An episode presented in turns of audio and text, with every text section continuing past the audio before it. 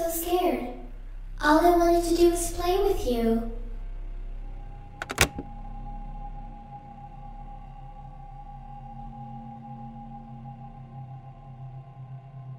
یکی از فرقای مهم انسان با بقیه موجودات توانایی خوندن و انتقال مطلب از طریق کلمات در دنیای SCP هم ادبیات و مخصوصا کتاب نقش پررنگ و خیلی جالبی داره توی این پادکست می‌خوام چند تا از جالب ترین SCP های مرتبط با دنیای کتاب و کتابخونی رو براتون توضیح بدم.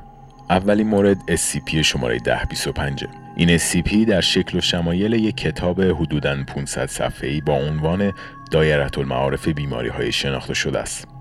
هر کسی که این کتاب رو بخونه در عرض چند ساعت تا چند روز علائم بیماری که خونده رو در خودش بروز میده. اولین گروه تست این SCP معمور بودن که صفحه مربوط به سرماخوردگی رو بخونن و همشون بعد از چند ساعت علائمی مثل سرفه و گلودرد رو بروز دادن. بعد از این سه گروه تست دیگر رو مجبور به خوندن صفحات مربوط به سرطان ریه کردن.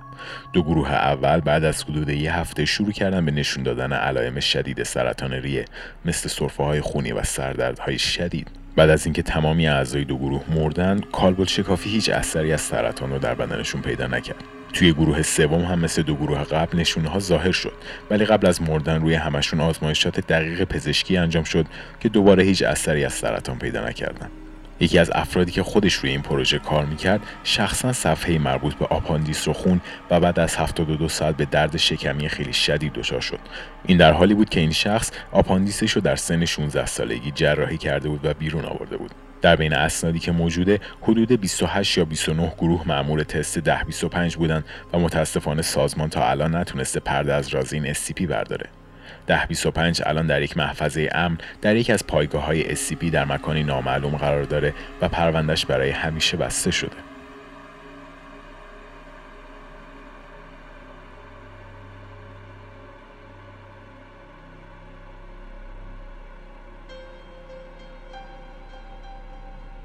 مورد بعدی که می‌خوام بررسی کنم SCP-152 این SCP یک کتاب خیلی قطوره که متن کتاب با توجه به کسی که در حال خوندنش تغییر می‌کنه. هیچ متن جدیدی رو نمیشه به کتاب اضافه کرد. به همین خاطر امکان حد زدن سنش تقریبا وجود نداره. محتوای کتاب به طور کلی درباره یه مجموعه وقایع آخر و زمانیه و همشون وقایعی رو روایت می‌کنن که می‌تونه باعث نابودی بشریت بشه. هر کسی که به این کتاب نگاه می‌کنه متن به زبون مادری خودش می‌بینه. به همین خاطر حد زدن زبون اصلی کتاب و نویسنده اون غیر ممکنه. وقایعی که در این کتاب ثبت شدن همه داستانهایی از نحوه تموم شدن دنیا و انقراض انسانند و بر اساس نتیجه گیری های محققان سازمان جزئیات موجود در کتاب کاملا دقیقا و میشه گفت به احتمال قوی یکی از این سناریوها بالاخره اتفاق میافته. این سناریوها از اتفاقات قابل پیش بینی مثل جنگ های اتمی تا حتی SCP های مختلف رو در بر می‌گیره. به همین خاطر سازمان توجه خیلی ویژه‌ای روی 152 داره و به محققان مختلف و حتی سران کشورها اجازه دسترسی به بخشهایی از کتابو میده. بر اساس یک گزارش قدیمی در این کتاب سناریوهایی وجود داره که در اون سازمان به دلیل اشتباهات خودش یا تست های فاجعه بار پایان بشریت رو رقم می‌زنه. این کتاب الان در سایت شماره 49 نگهداری میشه و مراقبت خیلی ویژه ازش به عمل میاد.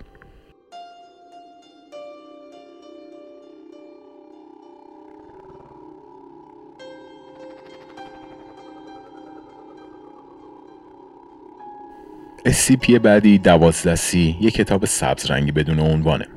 نکته جالبش اینجاست که فقط یه جمله توی کل این کتاب نوشته شده. قهرمان متولد می شود هر کس که این متن رو بخونه به محض به خواب رفتن خودش رو نقش اول یه داستان می‌بینه. فرد در طول خواب کاملا کنترل خودش رو به دست داره و هر داستان بسته به پیش زمینه و تخیل فرد متفاوته. در ظاهر هم به نظر می‌رسه که فرد به صورت عادی چند ساعت خوابیده ولی طول خوابی که می‌بینه بسته به داستان می‌تونه از چند روز تا چندین سال متفاوت باشه. در یکی از تستای انجام شده توسط گروه دی از شرکت کننده می‌خوان که به محض به خواب رفتن خودشو بکشه. سوژه هم حدودا بعد یه دقیقه از خواب بیدار میشه و توضیح میده که به محض وارد شدن به رویا خودشو داخل گدازه های آتش فشان فعال میندازه و بلافاصله خواب بدون هیچ دردی تموم میشه. به سوژه بعدی مأموریت داده میشه که داخل رویا به خودش آسیب بزنه و گزارش های ثبت شده هم نشون میدن که این کار هیچ تاثیر فیزیکی بر فرد نداره. شاید تا اینجای کار با خودتون فکر می‌کنین که 12 سی جزء سی های خیلی مفید محسوب میشه. اما متاسفانه باید بهتون بگم که همیشه اینطور نیست. در یکی از گزارش های ثبت شده یکی از محققان به منظور انجام تستای بیشتر خودش شخصا وارد رویا میشه. بعد از حدود 24 ساعت از خواب بلند میشه در حالی که کاملا گیج و منگه. بعد از چند دقیقه با نظارت تیم پزشکی کم کم حافظش برمیگرده و هوشیارتر میشه. بعد از اینکه حافظش کامل برمیگرده و به یاد میاره که کی و کجاست به دستشویی میره. حدود 20 دقیقه بعد یکی از پرستارا برای چک کردنش به داخل دستشویی میره و اونو پیدا می‌کنه در حالی که خودش رو حلقاویز کرده و یک جمله کنار جسد خودش قرار داده.